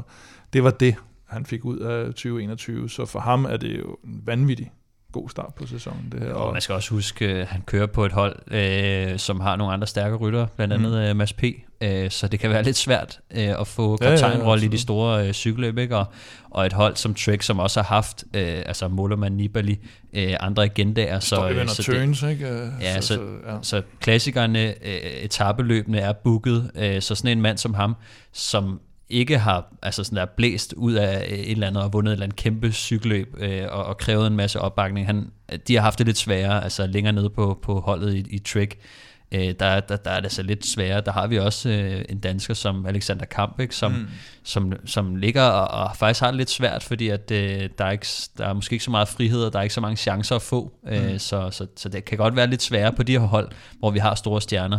Øh, det kan godt være, at de har det fedt på holdet og alle de der ting, men, men når vi snakker om resultater, så, så kan det godt være lidt besværligt, øh, der hvor de store stjerner er, og hierarkiet mm. virkelig er, er lagt. Næste chance for Moschetti til at vinde, øh, det bliver i UAE-tur, mm. og det skal vi faktisk tale om lige nu. Vel Europa Podcast præsenteres i samarbejde med Odset fra Danske Licensspil. Husk, at man skal være minimum 18 år og spille med omtanke.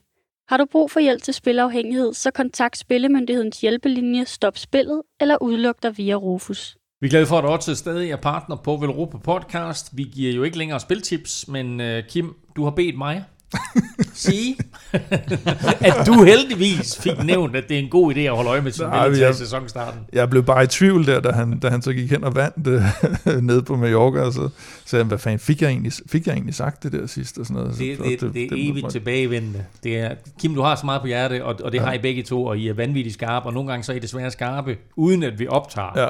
Og der blev du helt bekymret for, om du nu havde fået sagt det med ja. Tim Wellens. Men det havde du, det var det med i sidste uges podcast. Han er god i starten af sæsonen, og det var han også her øh, på, på Mallorca, og hvor, øh, hvor øh, Valverde jo også vandt, siden vi har været, ja, været igennem sidst. Øh, han er jo stadigvæk kun 41, han fylder først 42 til april jo. Så det, det er jo helt vanvittigt. Så, og i forhold til, at han fik øh, tre sejre hele sidste sæson, så er det jo også øh, et, et ret stærkt udlæg af ham, må man sige. Øh, der er jo snart øh, vinterferie, øh, så når vi går i studiet næste gang, så bliver det faktisk årets første World Tour løb, vi skal snakke om, nemlig UAE Tour, der det er faktisk i fuld gang. Øh, løbet bliver jo traditionelt afgjort på de her to øh, Jebel-stigninger, Jebel Jais og Jebel Khafet. Kommer vi til at se øh, Tadej Pogacar og Adam Yates dyste om uh, sejrene her igen? Altså, de er jo blevet 1, 2 og 2 og 1 her de, de seneste par sæsoner, må man sige, og, og der er i hvert fald ikke nogen tvivl om, at, at Pogacar, han, han kører for det som, som hjemmefavorit, eller på, på holdet der, der er jo, der er jo lidt, øh, har det som deres hjemmeløb. Øh, Yates er ikke øh, udtaget officielt endnu, så øh, hvis ikke han kommer med, så bliver det selvfølgelig svært, men øh, hvis han er med, så, øh, så er det i hvert fald to gode bud. Men man kan sige, at han kan begynde mod en Yates. Og vi se, hvem det bliver. Ja, så skal det være for et andet hold. Ja, men det er Adam, der har gjort det godt her de senere par år øh, i uh, UAE-tur. Uh, vi håber selvfølgelig, at han, han kommer med. Pogacar, han skal forsøge at forsvare sin uh, sejr, sin samlede sejr uh, fra sidste år. Uh, og han får altså efter planen uh, god hjælp i form af navne mm. som uh, nytilkommende José Almeida, Rafael Maika, George Bennett og Rui Costa. Hvem er sådan nogle af de andre øh, store navne, som han så skal konkurrere med, med eller mod, Stefan? Øh, jamen, jeg tror øh, Alexander Vlasov, øh, mm. som jo lige har vist øh, stor form, øh, han, øh, han, han, skulle, han skulle også komme til start, og tror også, at øh, de her stigninger, de, det, det, det, det ligger også øh, ret pænt til ham, tror jeg. Øh, og der kommer selvfølgelig også en, en kort enkelt start på, som, som altså, den er kun 9 km forholdsvis flad, ikke? så, øh, så der, der er ikke så meget ballade der. Øh, men, men Vlasov tror jeg kommer til at, at blande sig helt klart efter, han har vist, hvor, hvor godt kørende han er. Øhm, så er der folk som øh, David De La Cruz, som, øh, som nu kører fra øh, Astana. Øh, Roman Bardet bliver sjov, og Jack Hague øh, glæder mig også til at se, øh, som, som også viste sig rigtig flot frem sidste år. Jack Hague havde sådan en god sæson sidste år, ikke? Ja. Så. Øh, Tom Dumoulin øh, glæder mig også øh, ret meget til at se. Og det er jo også interessant, ikke? Med, med, med, med Tommy Boy der. Øh, og, og, og se ham tilbage. Altså nu fik han jo comeback sidste år, og han var der. Øh, men nu har han ligesom mentalt øh, og fysisk måske haft tid til at, at rigtig komme på plads, så det, det bliver spændende at se ham. Ja, det er klart også fordi, at sidste år, der, øh, der lavede han jo comeback meget med OL i, i baghovedet, ikke? Ja. At, at han, han sagde, at øh, det var noget, han havde tænkt over i så lang tid, at, at han følte egentlig, at han blev nødt til at i hvert fald at speed det lidt op, øh, mm. det der comeback, hvis det skulle være der. ikke øh, I år, der, der skal han jo køre Giroen, øh, så, øh, så det bliver også et, et, et interessant indblik at få øh, i, i Tom Dumoulin. Øh, skal han til at, mm. at, at køre med om sejren i Giroen også, øh, så, så skal han også øh, vise, vise noget frem her. Ikke? Øh, og, og kan man sige, hvis han kan holde sig til på stigningerne øh, og, og baske en god 9 km enkeltstart af, så, øh, så kunne han altså godt blive en, øh, en, en samlet øh, sejr her, hvis altså, det ville være fedt for cykelsporten, og det vil også være fedt for Holland faktisk, at uh, Tom Dumoulin kan komme tilbage på toppen. Mm. Mads P. ventes uh, til start for Trek. Det, jeg, jeg tænker, han vinder en 2-3 etapper som minimum. uh, ja, altså, problemet er jo så, at de, de ser også ud til at have ham her Muschetti med jo, og, uh, med, som, som, som, som jo vandt her i, i Valencia, så, øh, så det er et spørgsmål, om de, om de deler dem lidt, eller hvad de gør, men der er ikke nogen tvivl om, at det... om de deler sejrene mellem sig? ja, det er måske ikke så meget sejrene, men i hvert fald sprinterne. Øh, men, men altså, det, det er ikke noget let felt. Øh, hvis man skal vælge et løb og, og køre sprinter i, så, og gerne vil vinde, så skulle man faktisk ikke stille op i det her, fordi der, der, er, der er noget med, der kommer... Øh, jamen, Mark Cavendish er med. Cavendish kommer med efter planen med, med Mørkøv som leader, øh, Jasper Philipsen, Viviani, som jo er tilbage hos uh, Ineos, Sam Bennett, som er tilbage hos Bora, uh, Demar, Caleb Ewan og Groenewegen. Det er, det er jo vanvittigt. Altså, det, det, det, det, jeg Kom så Mads. Jeg ved ikke, hvem det er lige præcis. Hvis han basker dem alle sammen der, ikke, så kan man sige, så har han i hvert fald uh, kørt, kørt ind som supersprinter. Okay, det er, det er også og, et, et, et, et voldsomt Ser du Sam Bennett også? Ja. ja. Ja, han, jeg ja. tror ikke, du nævnte Sam Bennett, men... Uh, jo, han har jo, øh, jeg tror efter planen, han får Van Poppel med som lead-out, ikke? Jo, det er altså det, det er kommet til for Van Poppel. Øh, han har jo selv kørt nogle spurter her, øh, ja. men nu skal han så køre, køre lead-out. Ja for første gang. Det er, altså, ærgerligt karriereudvikling. Det er voldsomt, voldsomt sprinterfelt, det ja. der, så det glæder vi os naturligvis til. Og så øh, danskeren med det, øh, vi kan vel tillade os at kalde ham for JPP, ja. ser måske ud til at få World Tour debut. Det kan blive ret spændende. Ja, det er klart. Altså, øh, han øh, skal jo øh, Johan Price Pejdersen, mm. øh, som, øh, som du kalder øh, JPP, øh, er jo blevet professionel på Bahrain Victorious, øh, og skal køre sit første løb som, øh, som professionel, øh, eller kan man sige, ja, på, på World Touren i hvert fald. Øh, og jeg glæder mig rigtig meget til at se ham på den her tredje etape, øh, den korte enkeltstart. Øh, hvad, hvad, hvad kan han gøre der? Ikke? Altså, mm. hvor, hvor, hvor, hvor står han i forhold til verdenseliten i, i et af de her cykelløb? Og, og det er altså nogle af de rigtig tunge drenge, øh, der kommer til start her. Ikke? Øh, men, øh, men ikke så mange specialister, men han kan få lov at måle sig op imod Garner selvfølgelig. så, øh. vi, så, vi så Mikkel Bjerg, vi så Mikkel Bjerg have svært ved at tage den der succes, han havde haft som U23-rytter, ja. lige i starten, da han blev mm. professionel. Ja. Hvorfor er det, at hvis man har en motor, at man så ikke bare bliver ved med at køre stærkt? Altså er der et eller andet, som... Altså, der er selvfølgelig en niveauforskel, men er der, de andet, kører er der andet, som spiller ind? Hvad siger du? Nej. De andre kører hurtigere. Jo, men det er jo det jo. Men altså, er der, er, der, er, der, er, der, er et eller andet ekstra? Er der et eller andet, altså... Jamen, der er det, der er det problem, at, øh, at, at man lige pludselig skal få et program i hånden, øh, og du ikke har den samme frihed til at køre efter, altså til at mm. forberede dig til de store målsætninger, man har. Fordi i de yngre rækker på kontinentalniveau, der har man altså lidt mere frihed, øh, og ikke, altså sådan, det er ikke på samme måde et, et, et arbejde, som, øh, som, de, som de har her. Og Mikkel Bjerg, øh, han skal lige pludselig øh, til at have en masse starter, hvor han ikke har mulighed for at træne på sin enkeltstartcykel og træne specifikt op til det, han gerne vil være god til. Øh, så, så, så det bliver altså noget sværere, når man kommer op på det niveau. Heldigvis så tror jeg, at øh, nu har øh, Prise, øh, Price. Price Petersen, Øh, nu bliver det hans første løb på sæsonen, ikke? så han kommer højst sandsynligt til at køre rimelig godt. Men udfordringen er nok, når vi kommer lidt senere ind i sæsonen, øh, hvor meget... Øh, altså, der, der skal man altså være meget disciplineret, og måske også have fået lov af holdet, og, og tage sig noget, noget frihed, mm. og, og få nogle løb, hvor der er enkeltstarter, mm. fordi at, det er jo også et problem for sådan et som Mikkel Bjerg, hvis han bliver sat til at køre cykelløb, hvor at der ikke er så mange enkeltstarter, fordi han skal udfylde nogle andre roller og så videre. Ikke? Så det handler om hurtigt at komme i en position, hvor man er en lille smule prioriteret eller respekteret for sine evner til det, øh, så holdet tager det med i, i betragtning, ellers så, så bliver det sgu svært. Og det så har vi set med sådan en som, som Mads Wirtz for eksempel, som har, har været ret øh, udfordret det der, øh, da han kørte for Katusha, fik han ikke lov til at, til at gøre det så meget. Nu kører han for Israel. Mm. Israel har ikke noget en, en ordentlig enkeltstartcykel. Øh, det er også en ting, som spiller ind, ikke? så han gider slet ikke at, at gå efter enkeltstarterne mm. lige nu, fordi at han ved også, at øh, altså, han kan ikke køre 30 sekunder hurtigere end alle andre, fordi han, han er, det er det, han er bagud på, på, på udstyr. Ikke? Så der er mange mm. ting, der ligesom spiller ind i det der med, øh, hvordan det, ja, hvordan det fungerer. Spændende at se, om øh, de giver Johan Price Peitersen en øh, ordentlig enkeltstartcykel, eller han får en havelåge. Bliver også spændende at se ham. Jeg tror, han får Rowan Dennis gamle. Han får Rowan Dennis gamle med Rita-cykel. Ej, det bliver spændende. Det bliver rigtig spændende at, at se ham, altså tidligere verdensmester, europamester, øh, komme ind og, og, og få sin World Tour debut her. Øh, så lad os bare håbe, at han er i stand til at tage de der gode takter for ungdomsårene med over så i, i de professionelle rækker. Hvad har vi ellers interessante navne, Kim? Jamen, nu er der ikke så mange øh, navne, der er offentliggjort endnu, øh, men, jeg, men jeg vil bede dig mærke i den unge Ilan van Wilder, for, der er jo skiftet fra, til Alfa Vinyl her, øh, Quickstep Alfa Vinyl, som, øh, som gjorde det rigtig, rigtig godt, øh, og øh, synes jeg bliver et, et spændende navn, både opad og på enkeltstarter, og hvis han får lov at køre, køre klassement her, og kommer ud som lyn og torden, fordi han skal vise øh, Patrick Lefebvre og alle de andre gamle drenge på, på, på Quickstep, at han godt kan køre cykelløb, så kunne han godt være en, en overraskelse. UAE-tur køres fra 20. til 26. februar. Vi holder pause i næste uge med Velropa Podcast, men så er vi altså tilbage med optag til de sidste etaper. Gå ind og tjek odds på etaperne og på selve UAE-løbet sammenlagt på odds.dk.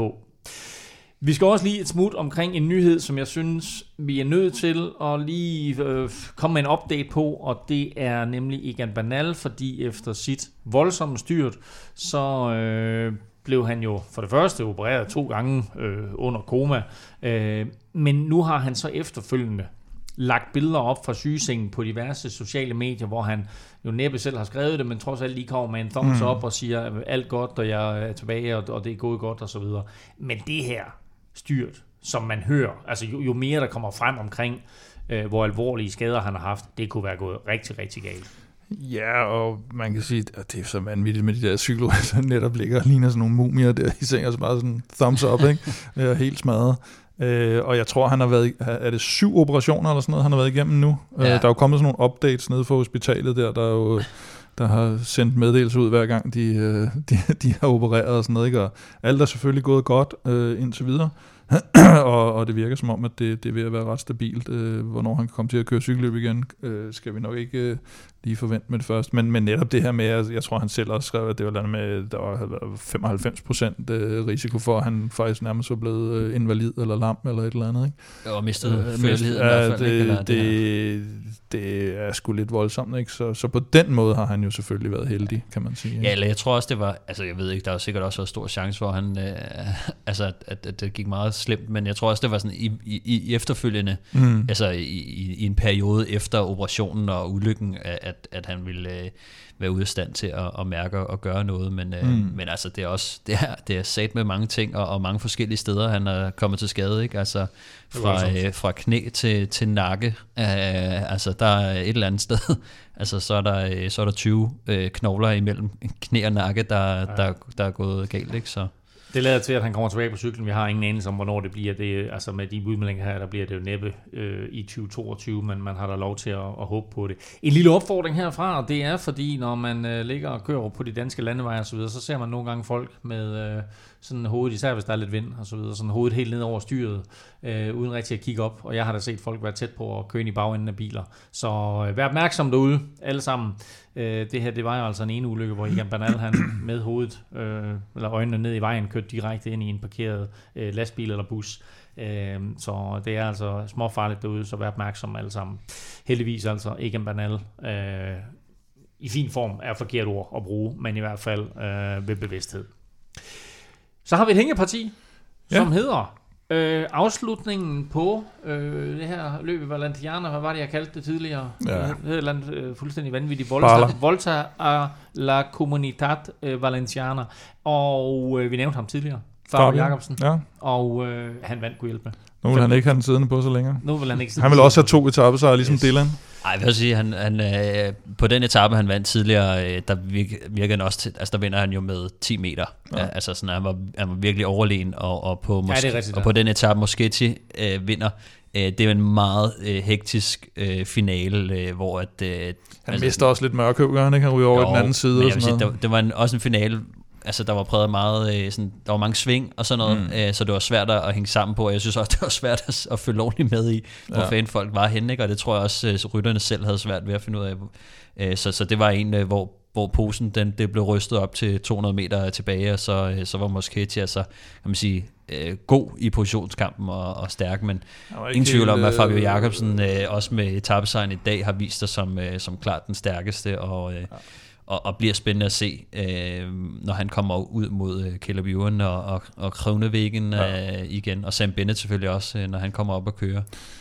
Og Moschetti, han bliver 11, øh, så øh, det kan være, at Mads han får chance for at, at, Måske. spurte, at spurte ned i UAE alligevel. Det, det, blev en, øh, det blev en masse spurt, og alle kom ind øh, i samlet flok. Øh, det blev altså Fabio Jacobsen foran Eli- Elia Viviani, øh, og så Alexander Kristoff på, øh, på øh, Tredjepladsen. tredjepladsen. Samlet set, altså, der holder Alexander Vlasov fat i førstepladsen. Han vinder øh, Valencia rundt, og øh, det gør han jo altså så foran Remco, der trods alt, på trods af alt det, vi har siddet og talt om her, altså bliver to, og det gør han så godt nok med 32 sekunder op til Vlasov. Og så øh, Carlos Rodriguez, som vi slet ikke har nævnt, fra Ineos Grenadiers. Og ham har vi nævnt. Har vi nævnt ham? par gange i hvert fald. Åh, oh, nå, men ikke i dag jo. Jeg sagde også, at han gik altid under radaren. Jo, jeg sagde, Har du det? han er sådan en, man ikke lægger mærke til. Han er gået under min radar i dag også. Nå. Han, bliver, han bliver tre, og så Henrik Mars øh, fire. Alejandro Valverde bliver fem, og Jakob Fuglsang bliver samlet nummer 6. Det synes jeg faktisk er, er godkendt af, af Fuglsang i det løb her.